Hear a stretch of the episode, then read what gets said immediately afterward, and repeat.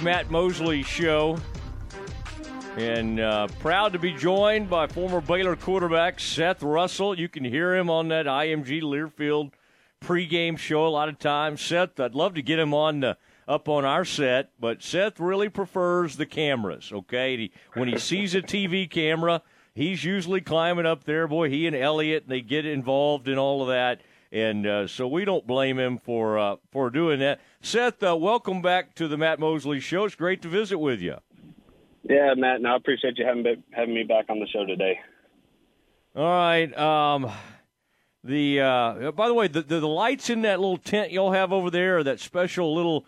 I mean, does it get warm in there? Do they put those those really bright lights on you? I mean, if if so, you know, you've seen me. I I have sunglasses on whether I'm indoors or outdoors at all times. I would recommend just leaving the sunglasses on.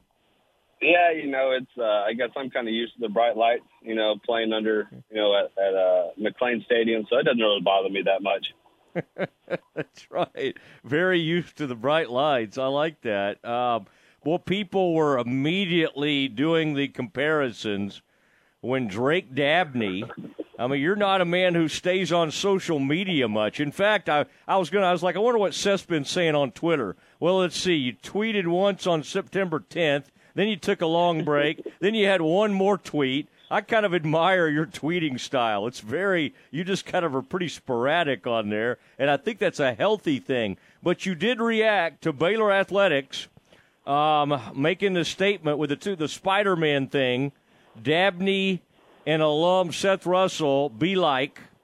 Again, this is how the kids do it. I don't exactly, but they got the Spider Man thing going back and forth at each other. Now, I'm I'm going to try to kind of look because now they included Ebner in one. I'm watching them as I talk to you. Now Dabney did get great. Uh, he got great height on his. I would say he really had to gather himself. As I recall, the one you did against Texas that people always remember.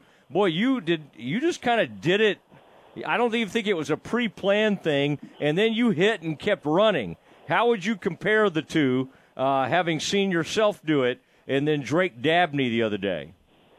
Shoot, Dabney was by far more of an athlete on that play, coming from across the field, catching it, having to turn. You know, didn't really have a whole lot of momentum, and just kind of last moment, it's like, hey, you know what? I think I'm going to jump over this dude, and he did it with such such ease and continued on. I mean that, and he's not a small dude, right? I mean he's a he's he's a big sucker, and so for him to get up and continue to go, I mean that's uh, that just speaks to athleticism that's on the field these days. It's so rude, by the way, but because you, you when you see the guy below you, he's just he's tackling air. They it makes them look so bad. Now, of course, Seth, you know the downside to that. If they clip, if they get you by the legs or whatever, you know you could end up falling on your head or something like that. So you got to be careful on those kind of plays. Now, Seth, remind me, did you ever have? And I, think I know the answer to this. You had some some good tight ends uh, for whatever reason, Art Kendall and whoever was calling the plays back then did not love throwing at the tight end unless it was like a 400 pounder uh, at one point. I mean, that is quite a duo the Bears have right now in Dabney and Sims. And I would think, Seth, you have an appreciation for, and you had great wide receivers, but to have two like really dependable starting tight ends is uh, that that's got to be a great thing for a young quarterback. Oh, absolutely. I mean, that just that that takes so much pressure off of Shapen being able to have those big, you know, six four, six five, six six dudes, you know, running running good routes, right? That are athletic, that have a big wingspan, that can go man to man. You know, most of the time they're going to be up against either a, you know, a walk down safety or a linebacker, right? And I'll take those odds every day and twice on Sunday. And so um, yeah, you know, I looking back, it would have been cool to incorporate the tight end a little bit, but I mean, I guess we didn't score, you know, 50 points a game and have 700 point uh, yards of offense for, you know, you know, I guess the tight end could have added a little bit to that, but on the mm. flip side, it's like, well, hey, we'll, we'll we'll pick our poison, and and we like to go with the speed guys back in the day that that could, you know, make people look silly on the deep ball. Seth Russell joining us on the Matt Mosley Show, ESPN Central Texas played quarterback for the Bears and put up uh, tremendous uh, numbers. When you watch Arkansas now and you see Kendall Briles over there calling plays. You see Oklahoma. You see Lebby. I mean, these are people um, that you knew really, really well. At their respective schools, from what you can tell, do they do a lot of the same concepts that you guys were running at Baylor, or have they kind of over the years evolved and kind of added their spin? Like what uh, what reminds you the most of Baylor when you see those those former offensive coaches for Baylor, and what seems a little different to you that they do? Yeah, you know, so I, I still keep up with those guys. You know, I'll, I'll I'll connect with them, you know, in the off season just to see how things are going, and you know, they'll always tell me, hey, you know, we we if if an offense doesn't evolve, it dies. And so, you know, they're they're constantly adding different wrinkles to their offense, and and you know, from what we ran back in what was it, 15, 16, you know, where the last years of, under Briles. Um, yeah, there's a lot that changes, right? A lot of differences, but there's also a lot of similarities that still play its role because, hey, defenses are adapting, right? They're evolving as well, and and uh, and and you know they're doing a great job of, of staying ahead of the curve, right? You know, being on the bleeding edge rather than the leading edge um, with a lot of that. But then also that has your fallbacks, right? You know, because uh, I know our biggest our biggest fallback was uh, you know the the defense was off the field for a minute and they were back on, right? And they were normally the other team was running three, four, five, six minute offenses, which you know that wears you down toward the end of the game. But uh, um, but yeah, no, I think they're they, they've adapted as they continue to grow, and and you know I'm I'm excited to see this Baylor defense here in a few weeks against Oklahoma, just to see how you know the old Baylor offense how it runs against it, right? Because I know they're going to probably have some fits, they're going to take shots, but mm-hmm. um, it's going to be exciting to see. You remember Phil Bennett the way he would uh, get after your defensive teammates? Did you ever? Did you ever look over there at, at Phil and think, "Man, I'm glad I don't play on that side of the ball"? I mean, well, I, yeah. Well, he got after me a few times uh, when my freshman year uh, running scout team. You know, because they they'll they'll give you the the the play board and they'll circle who you want they want you to throw the ball to, and I'll drop back and. I'm like, well, if I'm the quarterback on the other team, I'm not throwing it to the guy who's triple covered. I'm gonna throw it to the guy that has no one around him 15 yards. And so I'd throw it down to the other dude, and Bennett would come and just rip me a new one. And he's like, "What are you doing? You know, you young punk. You know, blah blah. You know, as a defensive uh, mentality goes, but I loved him to death. Like, I mean, that's just the type of mentality that he brought to practice into the game every day. And uh, and so, uh, but quit, needless to say, I was not on scout team for that long. Um, they they kicked me off scout team and uh, pushed me over to the offense, where you know that's where I wanted to be. So maybe it was a little bit of self, uh, sabotage internally with my mindset, but um, I was just trying to make our defense better as well. Yeah, uh, well, that, would have. I wish we had some old footage of some of that, or so I don't know if we could have could have aired any of that from uh, Phil. Now, Baylor versus Oklahoma State. You know, look back to last uh, Saturday uh, at Iowa State. Boy, Baylor functioned a lot better. I mean, they had their hiccups, but I mean, Shapen was on and decisive with his throws. What um, what impressed you the most uh, from an offensive standpoint? In uh, in the uh, in the victory over the Cyclones? Yeah, I think it was you know letting Shapen do what he does, right? I mean, he's a gunslinger. He wants to throw. He's got a he's got a phenomenal arm. He's extremely accurate with the ball. Um, he makes great decisions. When you know, being his first year as a starter, he makes really really good decisions with the ball. He doesn't doesn't pressure or doesn't try to force things.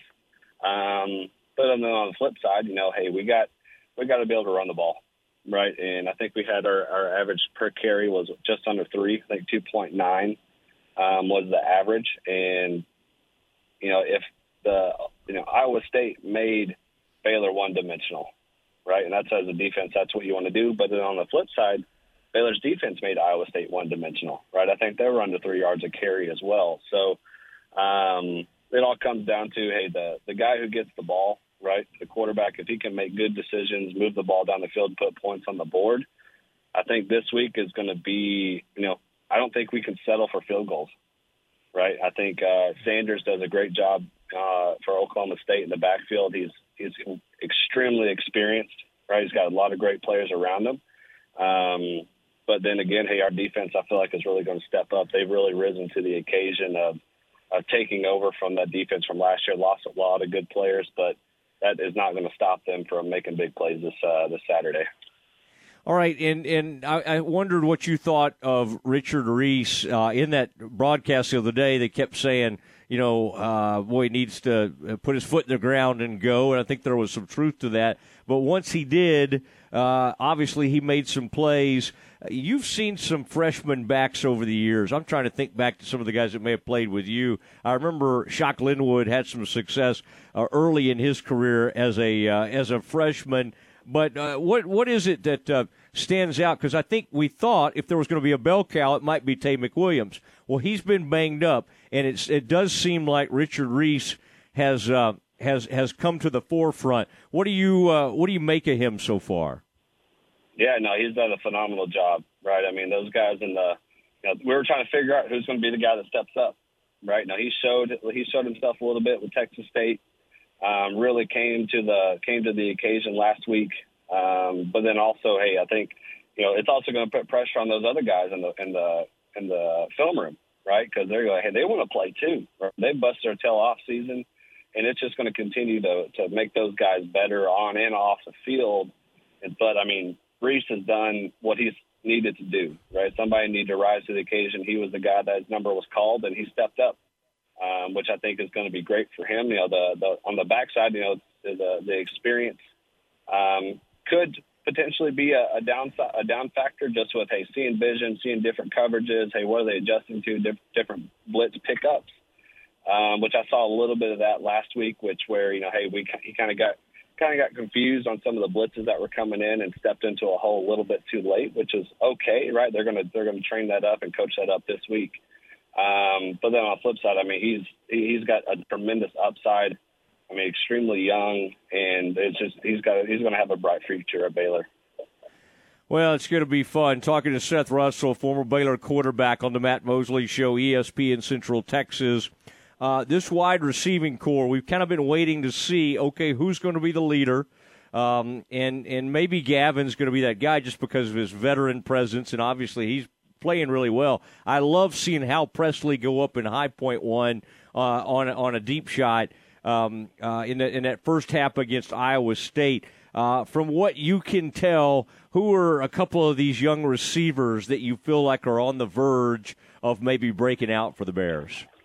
Yeah, I think all, the, all those guys that you just mentioned, and then Baldwin, you know, it's got to be one to step up as well. I know he's a speed guy, and and he can he can take the top off the off the defense, but he's got to be able to make those those easy catches too. I know he dropped a easy touchdown on the out route on that first drive, um, which made it you know extend the drive, but they ended up getting it in the end zone. You know that that's just things that that can't happen in big ball games, right? When those are those touchdowns are handed to you, you got to make a big play and step up. But um, but on the I think with these guys, they've you know whenever you're only throwing the ball you know 15, 20 times a game, every single pass is extremely critical, right? They have to be ran route, they have to be caught, because if not, that slows down the offense.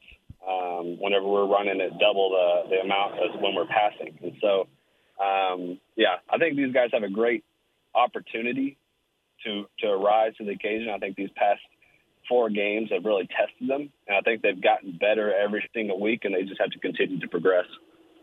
Who was your best uh, route runner? Who was who just absolutely was the technician? You obviously had some very talented uh, wideouts, but who was who was the just the flat out best at getting out of in and out of breaks, and you knew was going to be exactly where he needed to be at all times?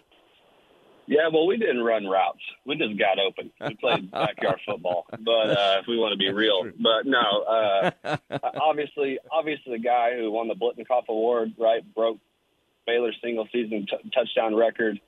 Um, you know, Corey Coleman. I mean, that was I was going back and just kind of reminiscing back of that uh, our junior year, and it was amazing just the just how easy he was able to get open right? I mean, just from even being double covered. I mean, he just found ways because he wanted the ball. I mean, he was that type of competitor that, you know, if he was press covered, it didn't matter. You better have two or three guys over there, or know, he's going to get the ball one way or another. And and uh, so if if I were to say one, I'd say you know Corey Coleman was definitely the uh, um, the elite portion of uh, of that uh, you know receiving corps that year.